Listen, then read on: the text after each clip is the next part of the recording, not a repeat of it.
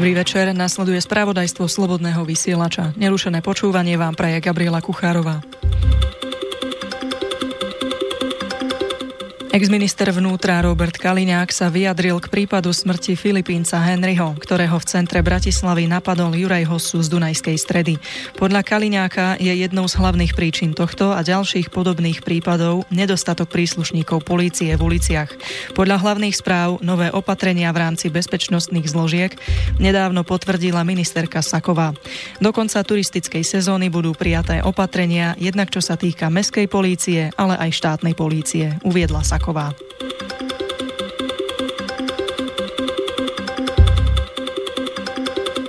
Ministerstvo vnútra Slovenskej republiky nemôže zverejniť hodnotenie priebehu vyšetrovania žiadneho trestného činu, pretože mu to neumožňuje právny poriadok Slovenskej republiky, informuje spravodajský portál Webnoviny. Informácie o vyšetrovaní poskytujú orgány činné v trestnom konaní a v prípade vraždy Jána Kuciaka a Martiny Kušnírovej informuje prokuratúra.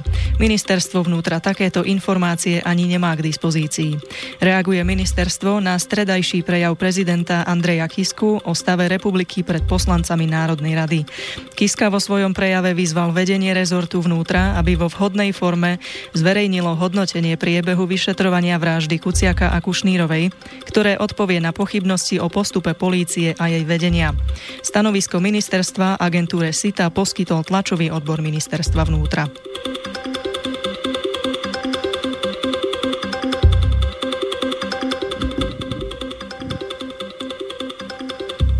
Koalícia odobrila bezplatné obedy pre žiakov. Podľa zistení denníka Pravda a stra- strany SNS a Most Heat už súhlasili s návrhom Smeru, aby deti v poslednom roku škôlky a na základných školách mali od budúceho roka obedy zadarmo, čím rodina pri jednom dieťati mesačne ušetrí asi 25 eur. Koaličnú zhodu na bezplatných obedoch pre školopovinné deti pre denník potvrdil minister práce Jan Richter. Dotknúť by sa to malo vyše pol milióna detí. Štát by im na stravu prispieval sumou 1,20 eur na dieťa a počet dní školského roka. Pri dvoch školopovinných deťoch by to bolo 500 eur na školský rok. Na Slovensku je podľa výskumu Sociologického ústavu Slovenskej akadémie vied každé piate dieťa ohrozené nízkym príjmom svojej rodiny. Do legislatívneho procesu by sa návrh mal dostať na jeseň.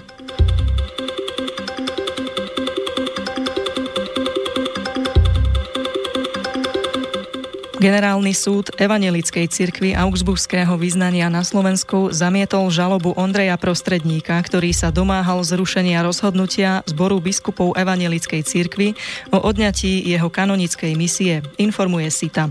Evangelický teológ Ondrej Prostredník vystúpil v Lani 19. augusta na dúhovom pochode v Bratislave. Evangelickí biskupy vtedy uviedli, že jeho názory nie sú názormi Evangelickej cirkvi na Slovensku a dištancujú sa od nich. Od septembra 2017 bola teda prostredníkovi odňatá kanonická misia, počom nemohol viac pôsobiť na Evangelickej bohosloveckej fakulte Univerzity Komenského. Preto v decembri podal žalobu na dištriktuálny súd vo zvolenie tvrdiac, že bolo porušené jeho právo na slobodu myslenia a prejavu.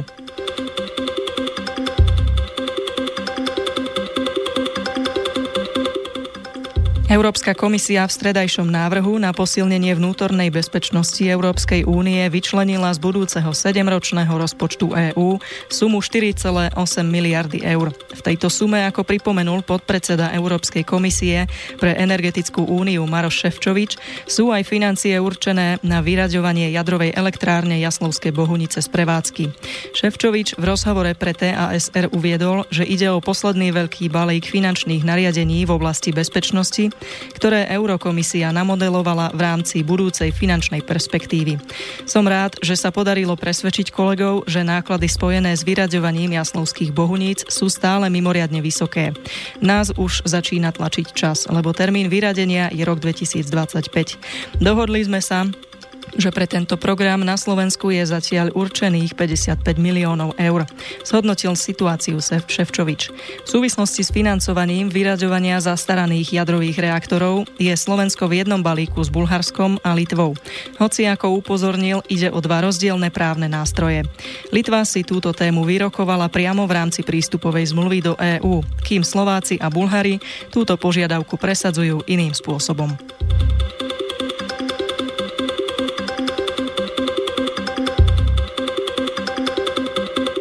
9 stavovských organizácií zastupujúcich výrobcov a predajcov alkoholu je proti legalizácii súkromného pálenia alkoholu na Slovensku. Reagujú na predloženú novelu zákona o výrobe a uvádzaní liehu na trh, ktorá bola predložená na aktuálnu schôdzu Národnej rady. Podľa novely bude povolená súkromná výroba destilátu, pričom sa bude znížená sadzba spotrebnej dane z alkoholických nápojov uplatňovať aj na destilát vyrobený súkromným výrobcom destilátu. S takýmto návrhom prišli poslanci koaličného Mosta Híd. Stavovské organizácie predstaviteľov tejto strany vyzývajú, aby predmetný zákon stiahli. Legalizácia súkromného pálenia, ktorá je postavená mimo zákon už niekoľko storočí, bude mať negatívny vplyv na verejné financie. Môže vážne ohroziť verejné zdravie a životné prostredie. A pre liehovarnícky priemysel a pestovateľské pálenice na Slovensku bude mať likvidačné dôsledky, argumentujú organizácie. O podporu svojho apelu na stiahnutie novely žiadajú aj najvyšších štátnych predstaviteľov. Uviedol to dnes denník Pravda.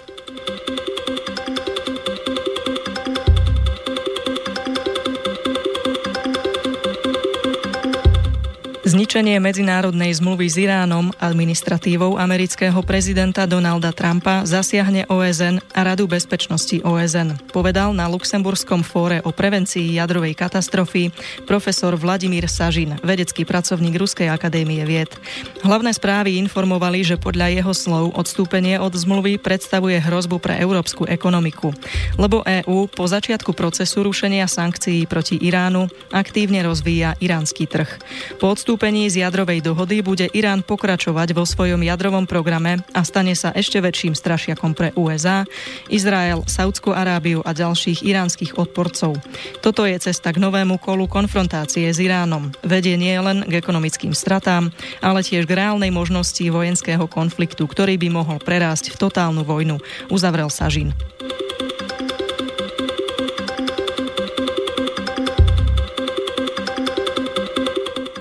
Valné zhromaždenie OSN schválilo v stredu uznesenie vyzývajúce izraelské sily na zastavenie násilia voči palestínskym demonstrantom v pásme Gazy. Zhromaždenie zároveň tesne, tesne odmietlo požiadavku USA o to, aby bol k rezolúcii pridaný dodatok odsudzujúci militantné hnutie Hamas, vládnuce v pásme Gazy, za útoky voči Izraelu. Informovala o tom agentúra AP. Prijaté uznesenie vyjadruje poľutovanie nad používaním nadmernej, neprimeranej a nerozlišujúcej sily voči palestínčanom. Zároveň odsudzuje ostreľovanie Izraela raketami z pásma Gazy. Avšak samotný Hamas vyslovene nespomína. Veľvyslankyňa USA pri OSN Nikki Haleyová označila uznesenie za úplne jednostranné a uviedla, že jeho prijatie odráža morálne skrachovaný úsudok, že nedávne násilie v Gaze je výhradne vinou Izraela.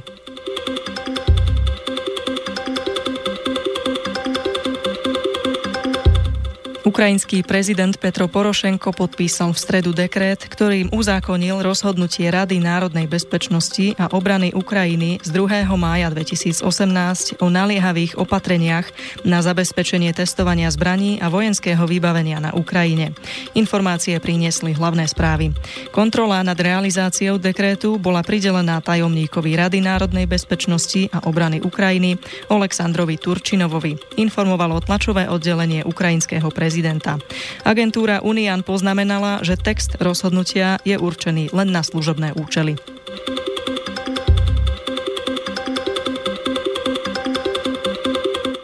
Na dosiahnutie vytvorenia denuklearizovaných zón Korejskej ľudovodemokratickej republiky môžu Spojené štáty odsunúť porušovanie ľudských práv severokorejským režimom do úzadia.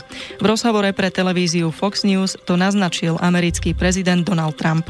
Reagoval tak na otázky ohľadne svojho samitu s vodcom KLDR Kim Jong-unom, kde Kim potvrdil svoj aprílový všeobecný záväzok k, k denuklearizácii krajiny. Trump pripustil, že Kim spáchal strašné veci, a nazval ho výrazom, ktorý možno preložiť ako tvrdý, drsný i zločinecký. Dodal však, že mnoho ďalších ľudí urobilo tiež hrozné veci. Americké ministerstvo zahraničia v apríli zaradilo KLDR medzi krajiny, ktoré každodenne porušujú ľudské práva.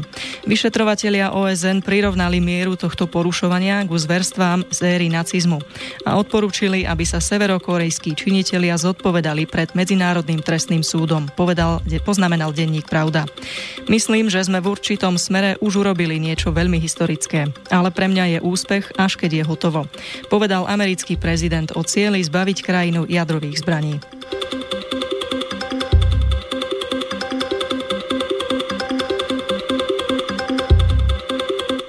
Ruské ministerstvo vnútra tvrdí, že digitalizuje registračné dokumenty väzňov bývalého sovietského systému Gulagov a nelikviduje ich, ako nedávno naznačili niektorí historici. Rezort vydal k tejto záležitosti stanovisko v stredu, približne týždeň potom, ako padli prvé obvinenia ohľadom údajnej likvidácie. Informoval denník ZME. Múzeum dejín Gulagu v Moskve začiatkom mesiaca vyhlásilo, že ruský bádateľ Sergej Prudovský odhalil príkaz roku 2014 na základe ktorého mali byť inkriminované registračné karty zničené. Na obvinenie reagovala Moskvou podporovaná prezidentská rada pre ľudské práva, ktorá vyhlásila, že takýto krok by bol barbarstvom. Múzeum na vyhlásenie rezortu vnútra bezprostredne neodpovedalo.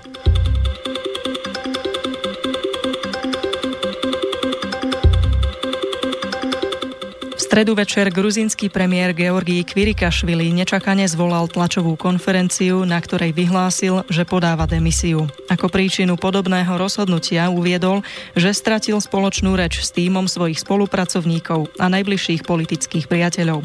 Uviedli to vo štvrtok hlavné správy. Ako sám uviedol, najväčšie neshody vznikli na margo hospodárskej politiky vlády.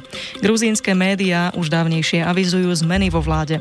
Odstupujúci gruzínsky premiér zhodnotil činnosť činnosť vlády pod svojim vedením od decembra 2015 a vyhlásil, že vždy bol premiérom pre každého občana Gruzínska a snažil sa pracovať v prospech svojej krajiny.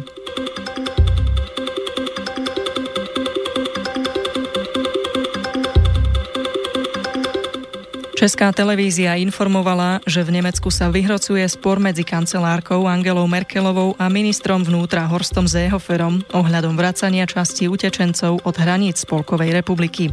Týkalo by sa to tých migrantov, ktorých žiadosť bola v Spolkovej republike už skôr zamietnutá.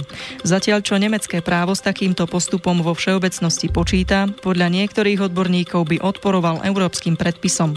A preto sa proti nemu stavia aj Merkelová, ktorá v oblasti migrácie požiadala požaduje celoeurópske riešenie. Dvojica politikov, ktorí spolu tvoria konzervatívnu úniu CDU-CSU, sa v stredu večer pokúsila dosiahnuť kompromis, čo sa im ale nepodarilo, hoci obaja prišli s upravenými návrhmi. Merkelová svojich poslancov žiadala ešte o dva týždne času, keďže koncom júna sa má uskutočniť summit EÚ.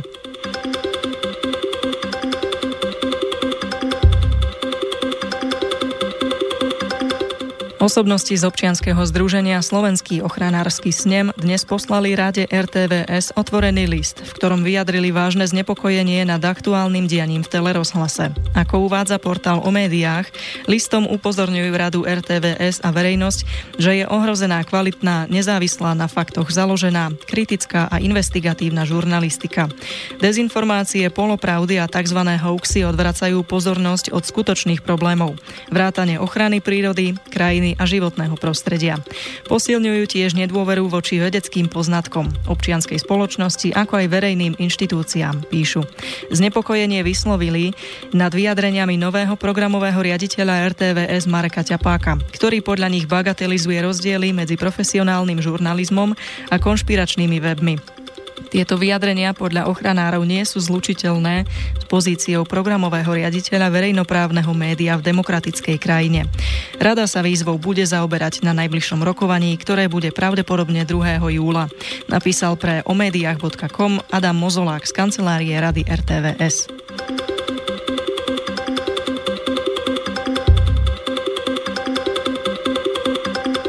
Len necelá petina Slovákov tvrdí, že si niečo kupuje na základe reklamy. Na druhej strane ale väčšina priznáva, že pokiaľ je reklama dobrá, zlepšuje to ich vnímanie o danom výrobku alebo firme. Vyplýva to z prieskumu spoločnosti Home Credit na vzorke slovenskej populácie 400 respondentov. Informovali hlavné správy. Na otázku, čo Slovákov v reklame zaujalo, najviac respondentov odpovedalo, že cena a potom značka. Naopak najmenej záujmu u ľudí vzbudzuje prítomnosť nejakej celebrity kvality. Vo všeobecnosti si Slováci vyberajú nejaký tovar alebo službu, predovšetkým na základe ich ceny. Ňou argumentovali až dve tretiny opýtaných. Potom rozhodujú predchádzajúce skúsenosti a odporúčania. Reklama je v tomto rebríčku až na 7. mieste. Ďalším veľmi podstatným kritériom, ktoré zaváži u viac ako polovice ľudí, je osobná skúsenosť a tretím v poradí je odporúčanie od niekoho iného. Približne tretina ľudí berie do úvahy aj recenzie a diskusie na internete. Týmto sa naše spravodajstvo dostalo na svoj koniec. Informácie pochádzajú z portálov Denník Pravda, hlavné správy, teraz.sk, Denník ZME, Česká televíze, webnoviny o médiách.com. Do počutia zajtra pri správach.